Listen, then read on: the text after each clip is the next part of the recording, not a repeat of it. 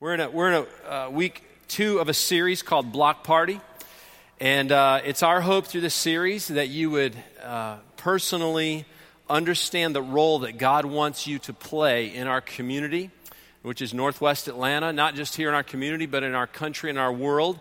And um, which is to help people come to faith and then to help them to begin to take steps to become disciples, fully devoted followers of Jesus Christ. Now, as a bit of review, a few weeks ago I talked about the issue of, of compassion and the importance of, of having compassion towards one another, towards uh, our neighbor. And if you remember in Luke chapter 10, there was a teacher of the law that, that came up to Jesus and, and asked him a question about how he could have eternal life. And Jesus, uh, doing what Jesus did, he would sometimes uh, answer a question. He would answer a question by throwing a question back at the person who just had, had, had, had, had asked him.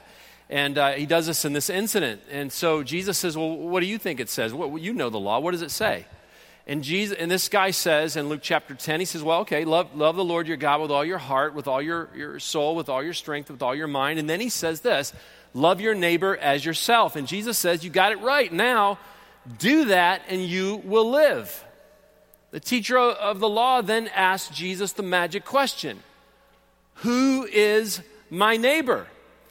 And Jesus defines neighbor by telling him a story of this Samaritan guy who comes to uh, upon a Jewish guy. He's actually traveling from Jerusalem to Jericho, and he runs, comes upon this Jewish guy who's on his path. And this Jewish man has been beaten, he's been robbed, he's been left for dead. And the, the Samaritan guy shows the Jewish guy compassion. You say, well, what's the, what's the big deal about this story? Well, the Jews despised and looked down upon the Samaritans. The Samaritans didn't think too highly of the Jews. So this story would have rocked this teacher of the law's mind. I mean, this would have been really outside of the box, even though the story may have actually happened and this guy may have known about it.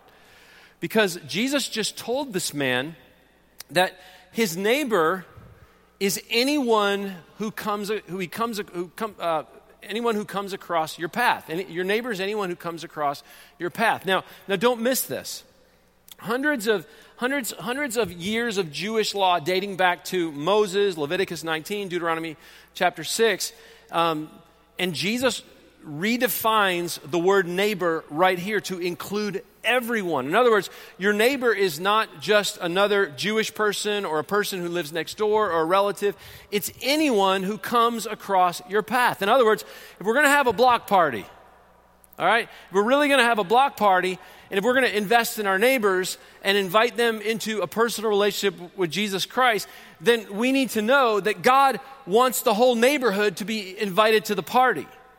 That means that whites and blacks and Hispanics and Asians and Indians and rednecks and Yankees and Jews and Gentiles and Muslims and Hindus and Buddhists, that, they, all get, they all get an invitation.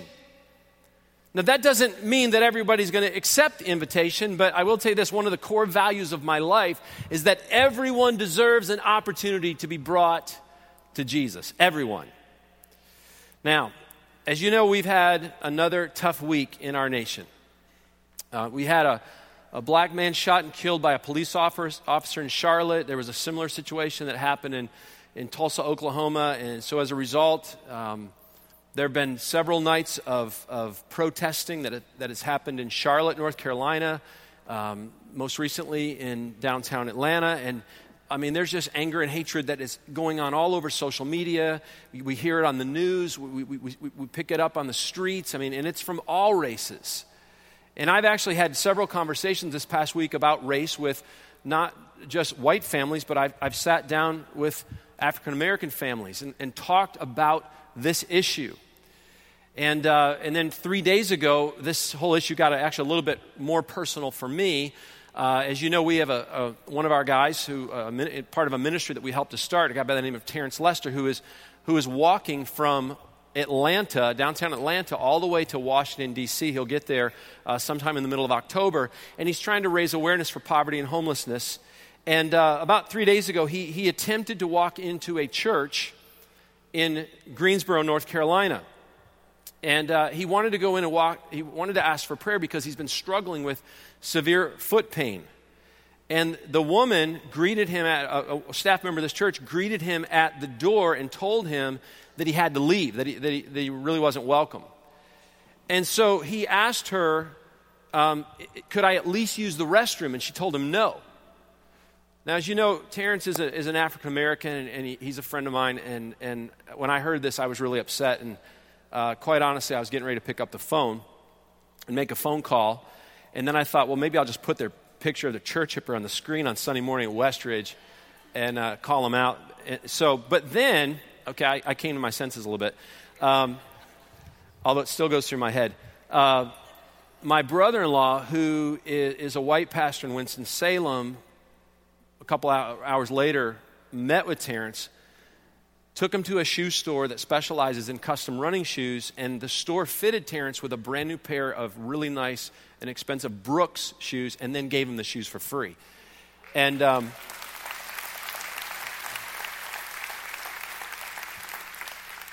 now you may be going, well, why am I telling you this story? Well, tensions are high. Tensions are high in North Carolina.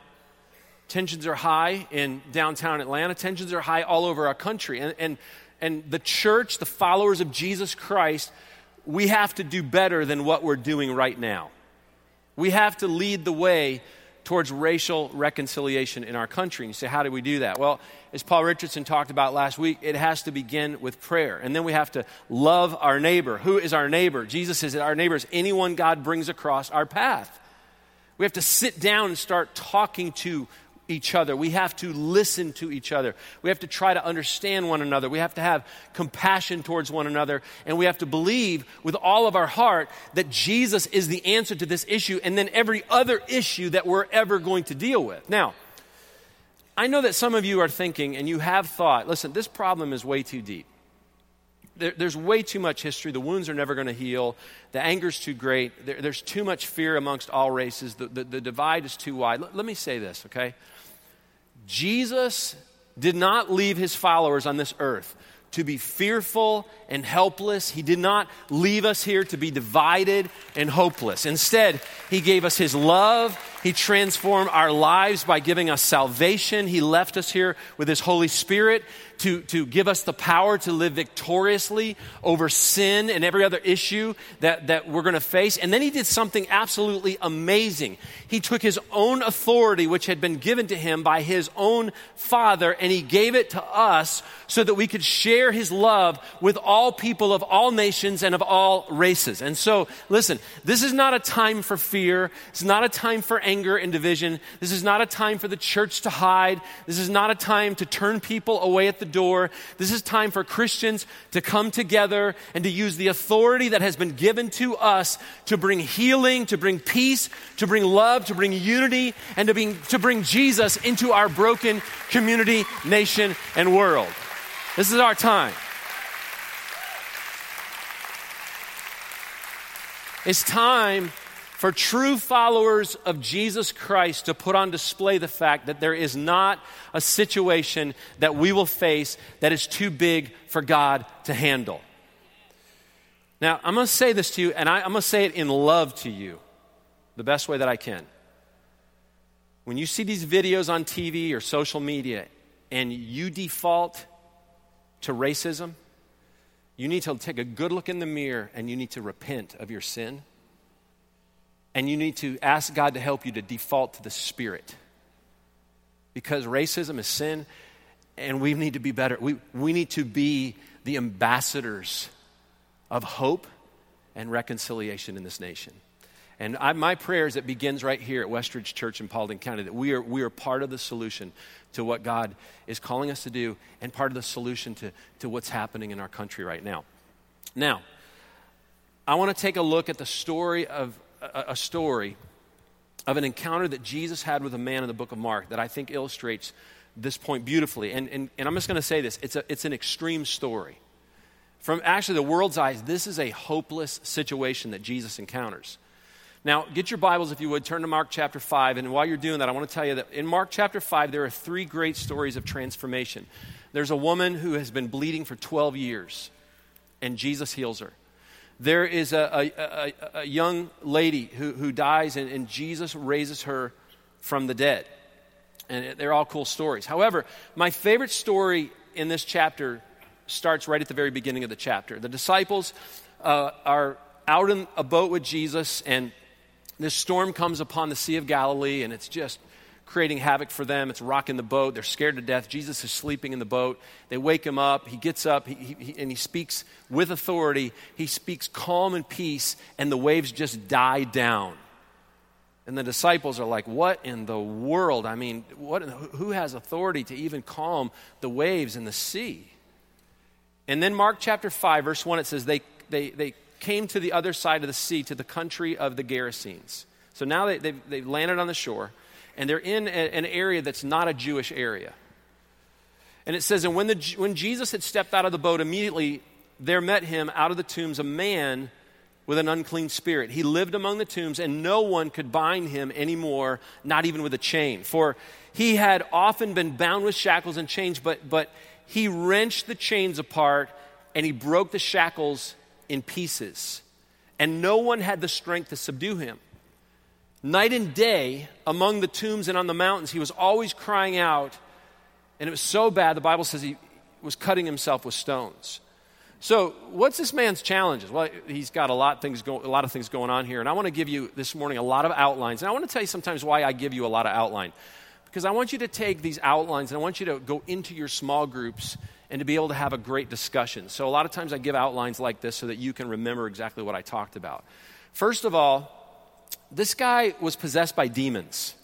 Uh, this is a guy who's living in total bondage. Somehow or another, he had opened his life up to allow a host of demonic spirits to, to, to take over his body, and now he's completely under their control. Now, you may be saying, do, do, do, do demons still possess people? Absolutely. There have been a few times on, on missions trips uh, in Jamaica, uh, most recently in Africa, that I've actually witnessed demonic people and demonic activity in action, and I'm going to tell you, it's freaky stuff all right? And, and I've had, over the last 28 years, I've had parents call me and just say, hey, listen, um, I, I, think that my kid is, is demon possessed. Um, Amy and I felt that way a few times ourselves. And, and, and for some of you uh, that I know, it's understandable. Okay, I, I know some of your kids, but totally, totally playing. Not really. So, but I do want to say this in truth. If, if your son or daughter is a Christian, they may, they may be oppressed, but they're not possessed. Okay? The second thing that this guy dealt with is he lived in a graveyard, he lived in the tombs. He lived in the tombs. Now, here's a guy that, that, that, that lives among the, in this graveyard, and, and the accounts of the story, which are also given in Matthew and Luke, say that there were actually two demon possessed guys in the story. But it appears that Mark chooses to focus on the more aggressive of the two. Now, imagine living in a graveyard and you're, and you're full of demons, and all of your neighbors around you I mean, you got one other guy, but everyone else is dead and there's no one to help you, no one to talk to. It's obvious that these demons have, have forced this man to live in a scary, hopeless, lonely state. And so he's also full of anger. Matthew chapter 8 tells us that this man was, was, was extremely violent, so much that people could not even pass the graveyard without confrontation. He also lived in chains. Verse 4 here tells us that, that there was a point where this man was bound in chains. His hands and feet were in shackles, but he was out of control. He became so empowered by the demons that lived inside of him that even chains could no longer restrain him. No one could bring this guy under control. He was an absolute emotional wreck. Mark tells us that all day long, all day long, all night long, this man would cry out from his home amongst the tombs. He was in, in emotional distress. I mean, the demons tormented him all day and all night. And so he became self destructive. And Mark tells us that he cut himself with stones. I mean, this guy was a desperate man. His situation had actually driven him to self mutilation. Now, there's something about human nature that when we suffer, we try to escape from our suffering. We look for diversions from our issues. And sometimes it might be alcohol, it might be drugs, it might be pornography. For some people, it might be just movies or video games, whatever. I mean, because people desperately want to keep their minds occupied so that they can escape from the reality of their loneliness and their pain and suffering. And here's this guy here. He's, he's cutting himself with stones, trying to escape from you know, the, the, what he's going through. He has no hope, he has no future, he has no life. He's a dead man walking. This is what you call a hopeless situation. This is a guy who is, you know, as we, talk, as we just sang about a few moments ago, this is a guy who is in desperate need of a rescue. Because the bottom line is he's spiritually lost. But look at what happens. In verse 6, it says, And when he saw Jesus from afar, he ran and he fell down before him. Now, one of the amazing things about this story is that even in the midst of the craziness that's going on here and, and, the crazed state that this man is in, he recognizes that Jesus is his only hope. And he runs to Jesus, and the Bible says he bows down in front of Jesus. Now, let me make a point here that, that's very interesting. The words fell down before him in the Greek come from a word that is pronounced proskuneo, which means to worship. In other words, demons, they, they, hate everything about God, but when they are confronted by the presence of Jesus, they are forced to bow down and worship him. That's how powerful Jesus is. That means that there is nothing that you or I are dealing with right now that is outside of the transforming grace and power given to you through your relationship with Jesus Christ. Look at verse 7. And crying out with a loud voice, he said, what, you, what, what, what, what have you to do with me, son, Jesus, Son of the Most High God? I adjure you by God, do not torment me. For he was saying to him, Jesus was saying to him, Come out of the man, you unclean spirit. And Jesus asks him a question. He says, What is your name? And he replied, My name is Legion, for we are many. And he begged him earnestly not to send them out of the country. Now, a great herd of pigs was feeding there on the hillside, and they begged him, saying, Send us to the pigs, let us enter them. So he gave them permission, and the unclean spirits came out and entered the pigs, and the herd, numbering about 2,000. 2,000 pigs rushed down the steep bank into the sea and drowned in the sea. The herdsmen fled, told it in the city, in the country, and people came to see what, was, what it was that was happened, that had happened. And they came to Jesus and saw the demon possessed man, the one who had uh, been filled with the legion, had the legion sitting there clothed in his right mind, and they were afraid. And those who had seen it described it to them, what had happened to the demon possessed man and to the pigs, and they began to beg Jesus to depart from their region. Like, Jesus, you just killed off our economy. Get out of here. All right? Now, there are some there are some stories in the Bible that honestly, they, they create some really funny images in your mind, and this is one of those stories. Um, I, have actually been to this part of the world before, and I've been out in a boat in the Sea of Galilee. And when you look over at the region of Gadara, here's what you see you just see these steep, rocky cliffs. Now, I want you just to imagine for just a moment that you're in a boat fishing with a bunch of your buddies bunch of your friends and you're all out there fishing and you're kind of you look over at, at the area of gadara there and you see these rocky steep cliffs and all of a sudden you, you're looking and you, you, you see pigs jumping off the cliff i mean it's like oink splash oink splash oink and, and, and you everybody starts dropping their fishing poles and your buddy taps you on the shoulder he goes look look over there deviled ham i mean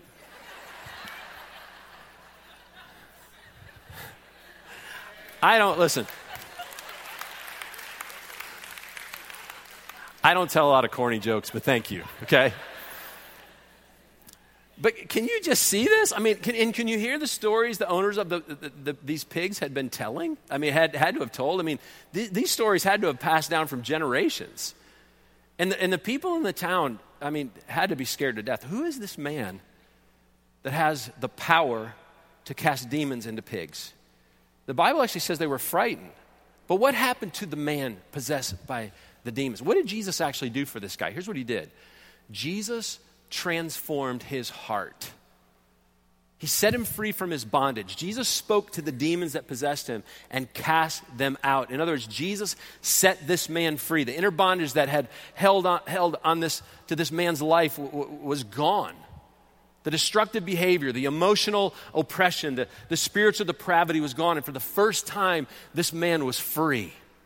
John chapter 8, verse 36 says, So if the Son sets you free, you are what? You are free indeed.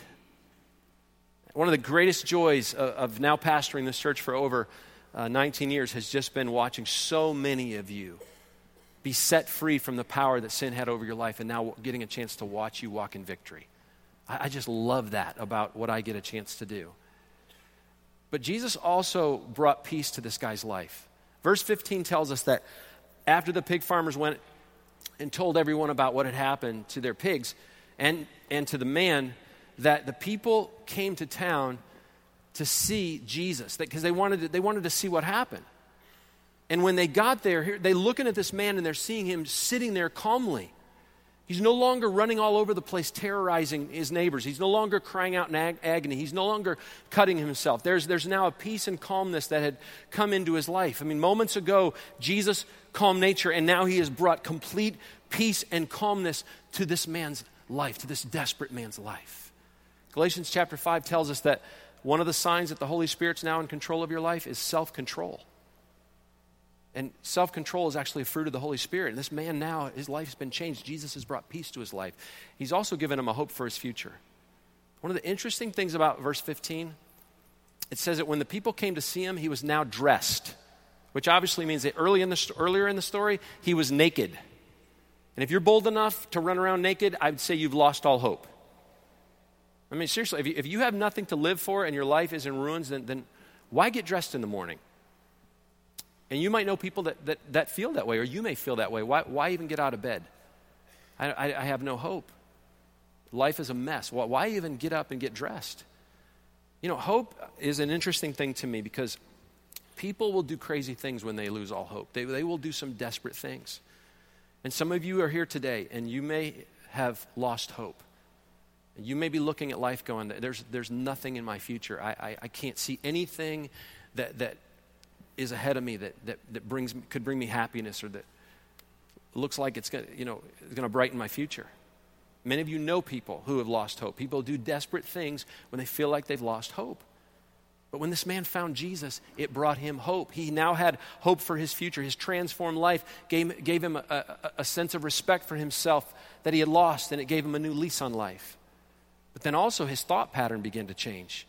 Not only was, was he at peace and not only was he now dressed, but Mark tells us that he was in his right mind.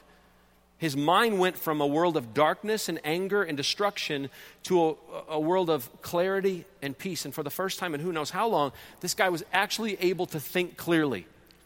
Romans 8 6 says, The mind of a sinful man is death, but the mind controlled by the Spirit is life and peace. Here's the bottom line this guy experienced true life change. How in the world does that happen? How can an encounter with Jesus so radically change your life? Well, I think in order to understand that, we have to look at the whole picture. Here's what we have to understand Romans chapter 5, verse 12. Let me read this verse. It says, Therefore, just as sin came into the world through one man, and death through sin, and so death spread to all men because all sin. This guy wasn't just spiritually lost, he was spiritually dead. There was nothing inside of him. I mean, he was lost. There was no hope. There was no future because all that was in him was spiritual death. But 2 Corinthians chapter 5 verse 17 says, Therefore, if anyone is in Christ, he's what? He's a new creation. The old has passed away. Behold, the new has come. This guy is a brand new person inside. He is spiritually alive.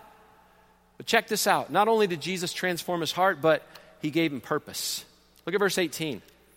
As he was getting into the boat, the man who had been possessed with demons begged him that he might be with him. And he did not permit him, but said to him, Go home to your friends and tell them how much the Lord has done for you and how he has had mercy on you.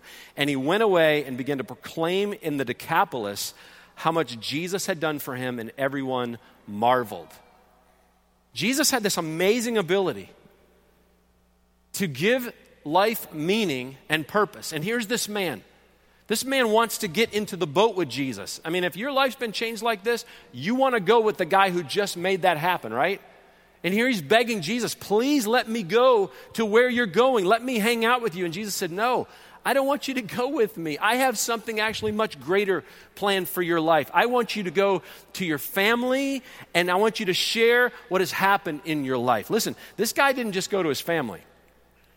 This guy actually went to 10 different cities. He went to the Decapolis and he told everyone that would listen about how this radical teacher named Jesus had transformed his life and how that Jesus had, had, had given him a reason to live and how he had brought hope back to his life and now gave him a purpose. And the Bible says that the people that listened to him were amazed. This guy went from death to life in one moment. He went from being a crazed, naked lunatic to being a well spoken, clothed evangelist. Jesus didn't just deal, deliver this guy from demon possession. no, he gave, his, he, he gave his life meaning and purpose. And now his purpose was to go to his family and then to go to his community proclaiming how much God had done for him. Listen, if you are a follower of Jesus Christ, when you discover your purpose in life, it will always revolve around bringing glory to God, not yourself. It will, it will involve being on mission to tell people about the life changing message of, of the gospel and how it's changed your life, no, no matter what, what kind of uh, profession you're in. God has led you to the neighborhood that you live in right now. He's placed you in the family that you're in. He's strategically placed you in the job or career that you're in. The ball field that your kids play on, it's not an accident. The gym, the, the dance studio, the football bleachers, the, the band parents, the Boy Scouts, the Girl Scouts, and all the parents. Listen, these are your neighbors.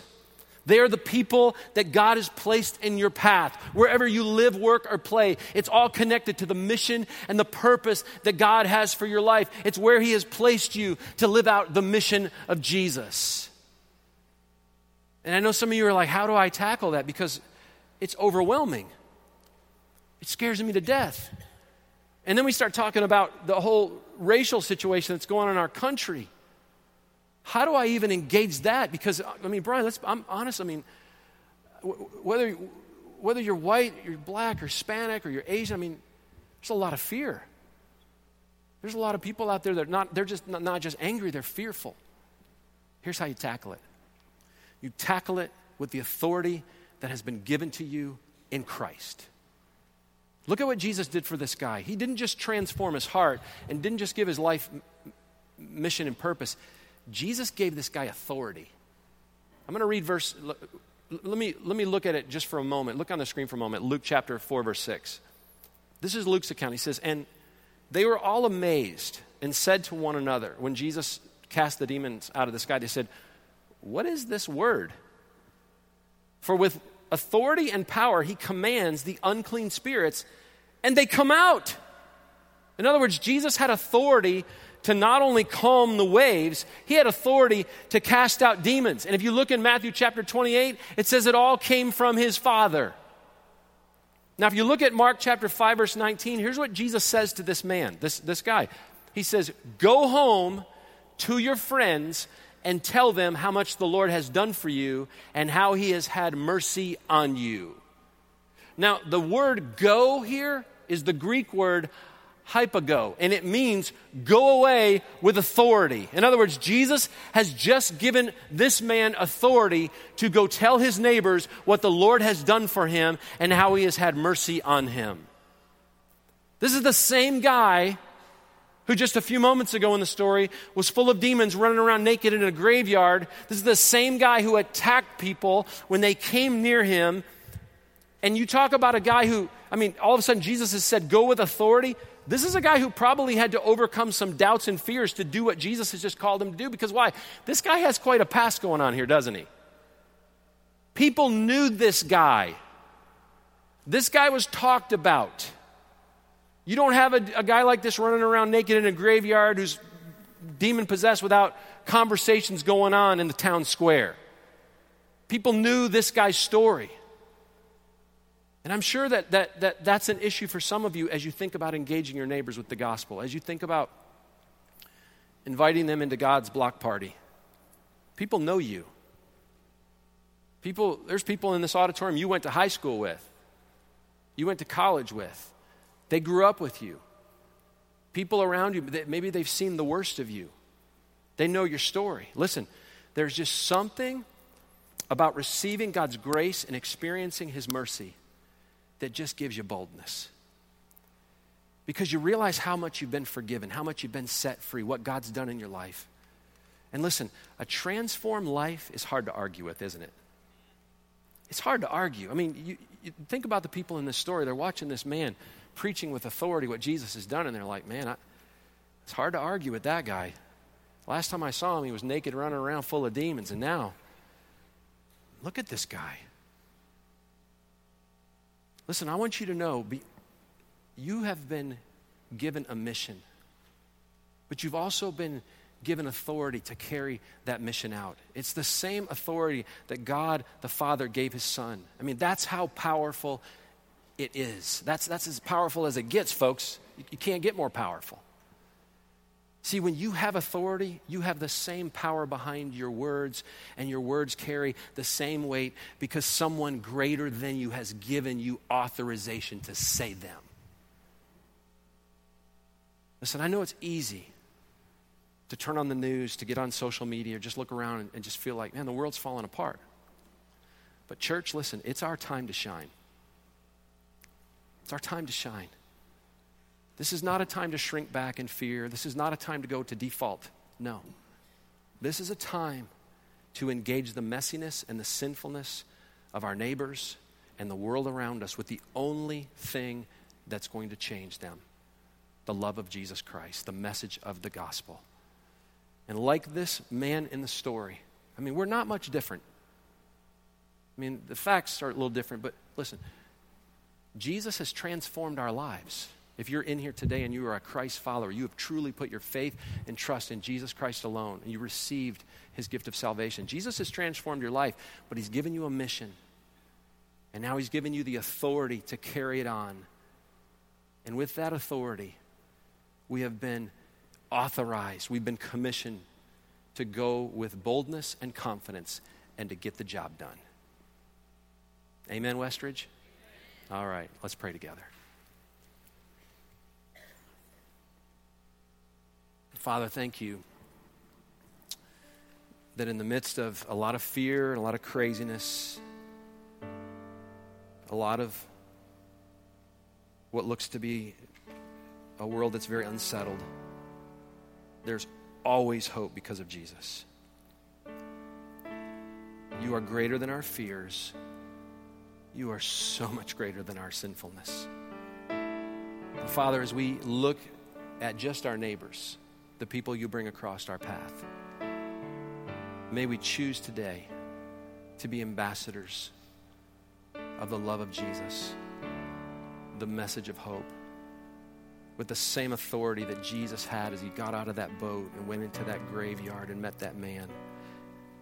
And his very words spoke power and set this man free because he was sharing the gospel, the message that only Jesus could bring. And now, Lord, here we are today, 2,000 years later, with the same authority, with the same message. And we know how the story ends. And we know that Jesus died and he rose from the dead to give us victory over fear and over death and over sin. And so, Lord, thank you for that. If you're here today, you've never truly put your faith and trust in Jesus Christ to be your personal Savior, I don't want to leave here without giving you a chance to do that. Just in this moment, if you just want to just cry out in your heart to the Lord and say, Lord, oh, please. Lord, would you come and would you engage my world right now? The hopelessness, the lostness of my own world. Would you save me? Father, I am sorry for my sin. And I receive your gift of salvation right now every bit of hope, every bit of faith and trust, I put it all in what Jesus has done for me at this moment, not in myself. And I believe that Jesus is truly the Son of God, and I ask you to be my Savior. Father, thank you for that. And if you've just done that just now, I want you to get your Get Connected card out, fill it out, let us know you've done that. Put it at the bucket, put it in the bucket as, in the doors, at the doors as you go out, or take it to the help center in the, audit, in the atrium. We want to help you to take your next step with Christ. But Father, thank you. Thank you for your word. Thank you for stories of hope. Thank you for the promises that we can claim today. Thank you that we can walk out of here today with your authority. We are a people that we've been empowered with your grace to be ambassadors of hope, ambassadors of love, ambassadors of reconciliation to a world that desperately needs that message. We thank you for that in Jesus' name. Amen.